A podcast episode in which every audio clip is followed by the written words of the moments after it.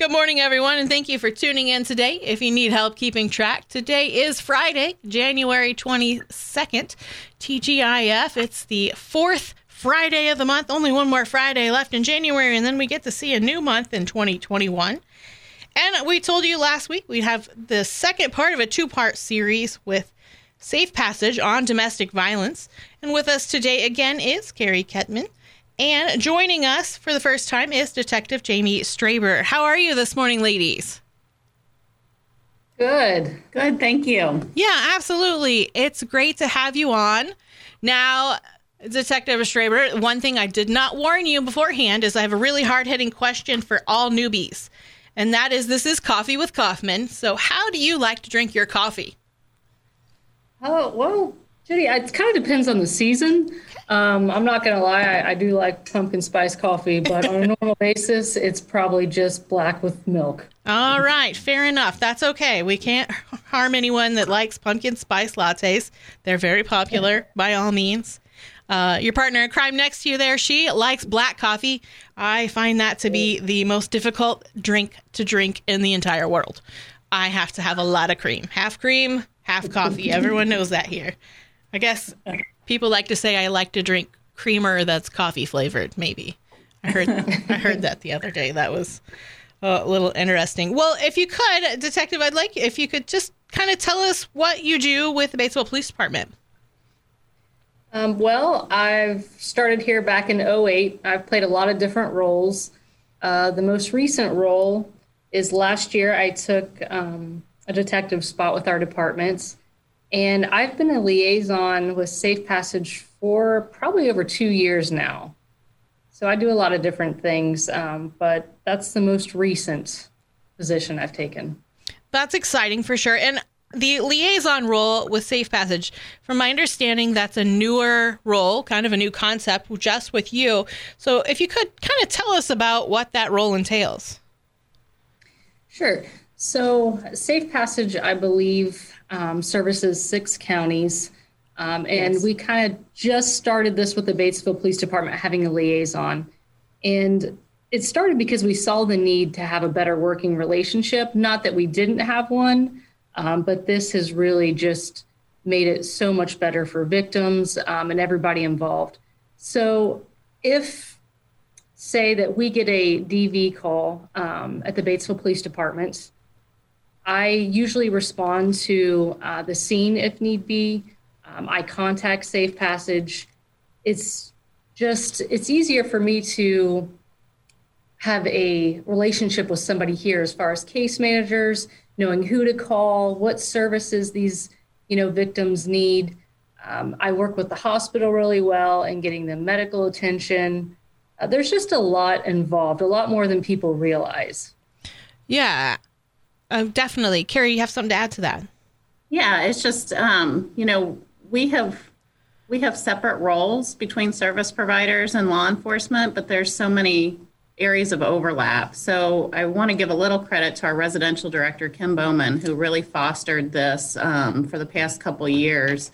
And it, it really didn't come out of a formal structure as much as trial and error and what makes sense. And Batesville is just really fortunate to have this relationship, this liaison, because we do have to adhere to confidentiality, which can be very tricky at times and sometimes um, could be off putting to those that don't understand why and the fact that we are federally mandated for um, to even mm-hmm. have programs to have to adhere to that confidentiality. So, um, Detective Straber really assists us with the education piece um, to her fellow law enforcement officers and um, really bridges that gap between service provider and uh, first responders. So we, we really appreciate the opportunity that Batesville Police Department's given us with this pilot. So, in general, do most domestic violence calls come through dispatch, or are we looking at? Um, are there times where you know, as a non-residential director, people on the hotline are needing to contact the police? Right. Um, every once in a while, uh, and I'll plug our helpline uh, right now. The helpline is 1 877 733 1990. Um, we will get calls into that helpline. Um, and depending on what our advocates assess as the immediate situation. You know, sometimes it's you need to hang up and go ahead and call the police, you know. Mm-hmm. So it could be anything from that to those that are early contemplation thinking about is this domestic violence? What do i need to do next? And um, so in terms of if they reach us first before the police department and we determine through that helpline call that their best call would be to police that's what we do first.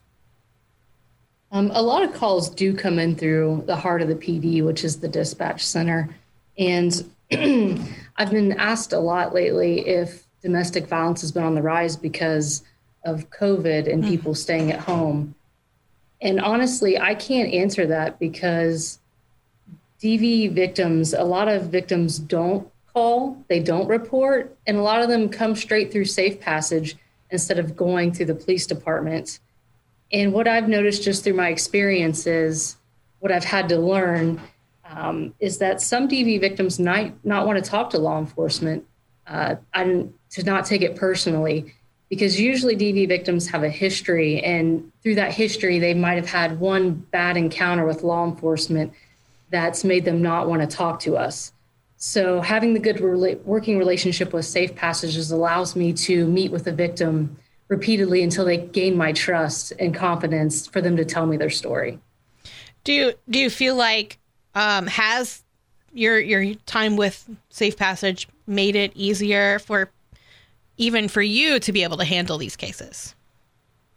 Definitely. Um, Safe Passage has been a great resource for me. They've they've educated me on a lot of um, things with DV victims. I've taken some advanced classes and training.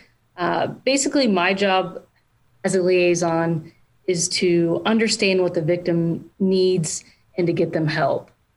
And that that takes a lot of different roles. Sometimes it's just talking them into coming in to see me or somebody from Safe Passage. Sometimes it's you know going into the to the home um, after a bad accident incident, more say, with um, their spouse. There's just so many different levels and layers to DV cases it's hard to kind of wrap that all up in a quick interview. Yeah, no, I definitely understand that. Now I have to I would have to say on the other side of that, has there been anything without specifics made your role as a liaison more difficult to handle compared as a police officer? Um I'm going to say sometimes it is difficult because um, it's very heartbreaking to see these cases and work with the same clients over and over because a lot of DV uh, clients stay in the same situation. And it is heartbreaking to see that in kids over and over with the same incidents.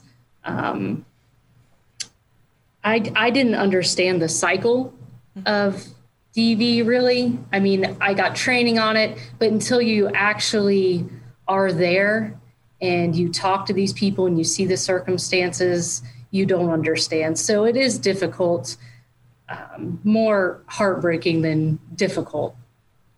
Yeah, certainly heartbreaking by all means um, because I'm sure it's something as an officer you always want to help someone, and this isn't a situation where someone's always immediately willing to accept that help, right? Right. I guess sometimes it makes it difficult because I do feel like I'm like I, I'm helpless, like I can't help them because a lot of it is them coming forward and, and wanting to help themselves and you know the part that they're going to play. Are they going to accept the help? Are they going to maybe do services, either in house or out house. But at the end of the day, if they decide not to talk to me and to walk away, there's nothing I can do. Yeah, it's still their choice, and that's kind of I think I think we we tried to cover that last time, and that was um, these are your choices to make, and you're free, and it's trying to make you as independent as possible, but getting the best help.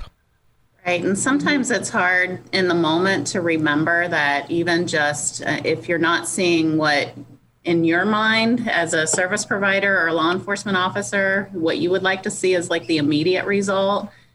Um, people forget the value of that intervention and also planting the seeds that this is if, if you are in a situation this is what you can do it may take a few times for that to occur before a survivor is ready to leave that situation. Um, and it's important for them to do it because a lot of their options and choices have been stripped from them. It's important for us to not just in saying this is what you do next. We offer the options. We lay it out. Explain what they can do when they're ready and we wait we're patient and we wait for them to make that choice because at the end of the day when they own that choice their the buy-in is going to be much greater to um, change their situation yeah absolutely so you know one thing I want to make sure that people, if anyone's listening right now, um, and you feel like you're in a domestic violence situation, you need to talk to someone at Safe Passage. Um, let's give that information out on how they can contact you. Yes, Jody, thanks. It's uh, the toll free line is 877 733 1990. We're going to take a short break, and when we return, we'll continue speaking with Carrie Ketman and Detective Jamie Straber. And we're back. If you've just tuned in, today we're talking about domestic violence. This is our second part of a two part series. And we're speaking with Carrie Ketman with Safe Passage, as well as Detective Jamie Straber, who is with the Batesville Police Department, and as well as a liaison for Safe Passage. So now, kind of switching topics slightly, if you could, let's kind of talk to. I feel like some people are scared. They're scared. They don't know what's going to happen. They don't like the unexpected. They kind of want to know what's going to go on. So, what happens if the police are involved in a domestic violence situation? Sure. So, walking through that, like I said, um, usually it starts in the heart of the PD, which is our dispatch. And our dispatchers are trained to get as much information as they can um, on the phone before we arrive. They'll get information. Uh, the main information they get is where are you? Who are you? Are there any weapons involved? Is anybody hurt? Are there children in the home? They'll get as much information as they can and give that to us on our way there. Obviously, when we get there, if there's any injuries, uh, medical attention, we take care of that right away as soon as it's safe for them to EMS to come. And then what we like to do is we like to separate all the parties involved before we get any statements, anything like that. So once they're separated, we'll sit down um, and talk to everybody. Sometimes that includes even talking to the neighbors, any witnesses, anything like that. What we like to do is we like to take the statements that we are given and make sure that the stories match the scene. So sometimes we get there and we'll have a victim say, Well, I just fell. You know, sorry, you know, one of our kids call, I just fell down, I'm fine. But you look at the house and the scene doesn't match the story. There's stuff broken everywhere, the door's broken. And that's when we know we need to dig a little further. We document everything, we gather any evidence, and we send our final report to the prosecutor, who ultimately makes the decision um, what charges are going to be filed, if any. And as soon as I get there, what I like to do is I like to get Safe Passage involved right away uh, because they're professionals at this. And sometimes victims don't feel comfortable with the police because of that one bad experience they had somewhere. Sure. And they can come in and they can make the victim feel calm, comfortable, and they're more willing to work with us. That's why this relationship is is so great. And so after that, um, let's say that we get there and uh, neither party is arrested. What we like to do is make sure that they stay separated, maybe for the evening. We kind of want, we want to diffuse the situation as much as possible. We want to make sure the kids are safe, anybody in the home is safety. Safety is our first priority. Um, if anyone needs medical attention, we're responsible to make sure they have access to that. Uh, we contact any any of their friends, family that make them feel comfortable they can stay there. We basically are responsible for the comfort and the needs of the victim. And we also like to follow up with the victim after the incident if it's safe. Sometimes it's not safe for us to follow up with them, so we let them contact us. So I have to imagine uh, Frank, the Franklin County prosecutor Chris Huerkamp yesterday stated that um, you know sometimes there's victims that after the fact, after everything's diffused, after everyone's calmed down, um, they don't want to pursue the charges. And so I have to imagine that probably happens a lot. And at that point, um, what kind of advice would you give to someone to still continue working with you guys? Anybody that's in a, a situation like this, I hope they stay working with Safe Passage. It's such an amazing group here of women. And I feel like they're trained in understanding how to get the victims what they need, whatever that looks like at the time. It might not be what I think they need, but they know what they need uh, as far as making sure they're safe, um, getting them counseling, you know, sometimes even getting the suspect classes or counseling too, whatever it looks like, whatever they need at the time. And Detective Straber just keyed on a, a, a very great point is what we think may need to happen in the moment might not be what that survivor is um, safest choice is. So we rely on them, the the survivors, those involved. That she she or he are the they're the experts of their own safety. So if they do not want to proceed with any services or um, proceed with law enforcement, that is honored, and they know when they are ready, if they get to that point, where to reach out. Yeah, no, that totally makes sense. Now, I will say maybe, and I, I can't, of course, talk from experience or anyone that's ever said anything to me, but I have to imagine that there are people out there that are scared that they're going to ask for help and nothing's going to come from it. Does that, I, I guess, how do we, uh, how do we advise those people that it's still okay to reach out?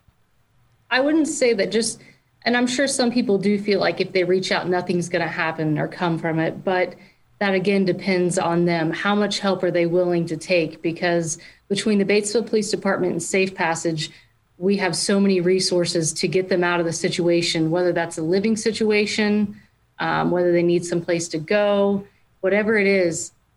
I mean, our our community has so many resources for people, whether it's you know domestic violence, whether these victims need help with groceries, diapers, transportation to doctor's appointments. There's a lot of things that keep people in these situations. You know, they may not have a job, so financially they're relying on the suspect. Uh, maybe they, they're not allowed to have a driver's license, so they're relying on him to take them to doctor's appointments. Everything, we have everything that a victim may need. It's just, are they willing to take it. Yeah, absolutely. And we hope that today we have encouraged at least if I feel that if we've encouraged at least one person to seek help for being in a terrible um, situation, then um, we've done our role today, ladies. I, I, guess. Maybe I hope that's optimistic enough for sure. Um, what about you know like what kind of how serious can domestic violent charges be? That depends on the situation. Each each incident is different. Um, I will say that there's no routine DV call for us, or there's no routine charges.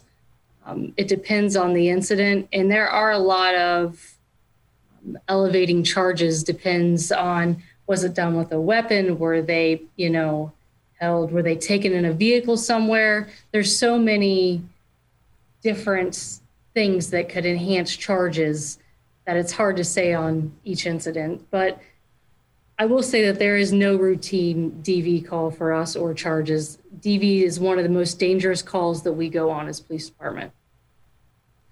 Yeah, I totally. Um, yeah, I, I feel like they probably because they're just so um, unpredictable.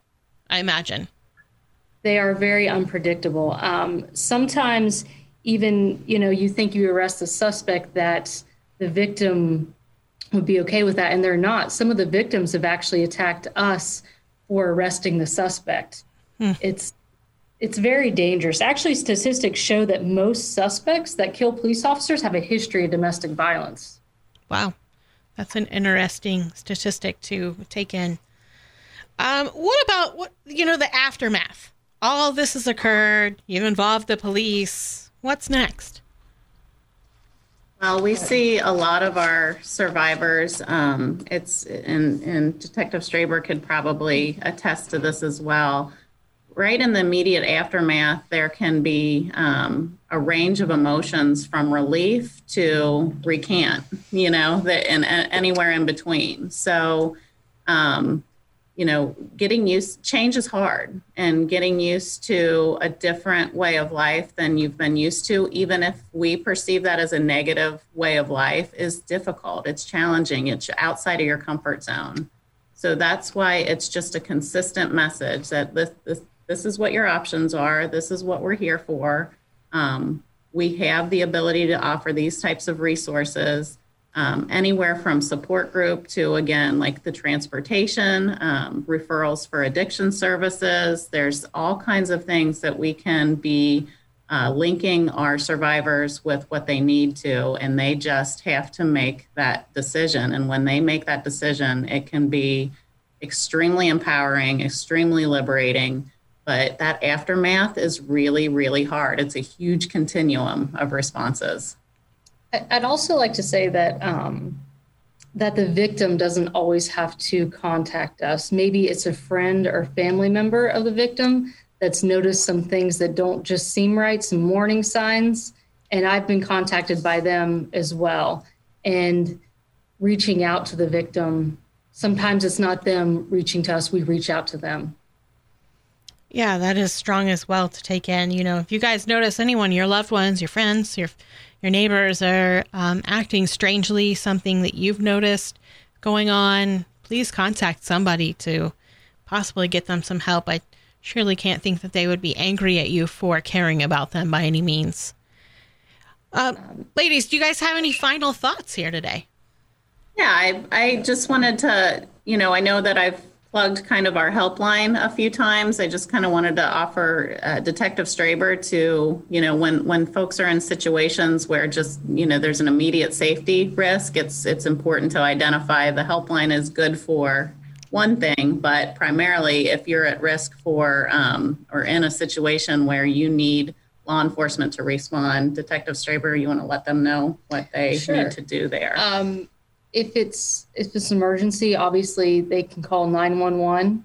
Um, if it's not, they can call our regular number, which is 934 3131. Um, and also, just because somebody calls me doesn't mean that I'm going to show up to their house and start answering questions. If somebody wants to reach out to me just to talk to me, um, to talk about some options or tell me what's going on, you know, I, I leave that up to them. Um, I'm always here if anybody needs to contact me, they can get a hold of me either through Safe Passage or through the Batesville Police Department with anything that they need. I'm more than happy to help any way that we can. That is definitely awesome to hear. Well, this has been really great information to take in today, and I've really appreciated my time. Uh, thank you, Carrie, for being on for two weeks in a row and and suffering through my interviews, and thank you today to Detective Straber as well. Um, great work you ladies are doing. Thank you. Thank and you. you have been a tremendous host, so we appreciate the time.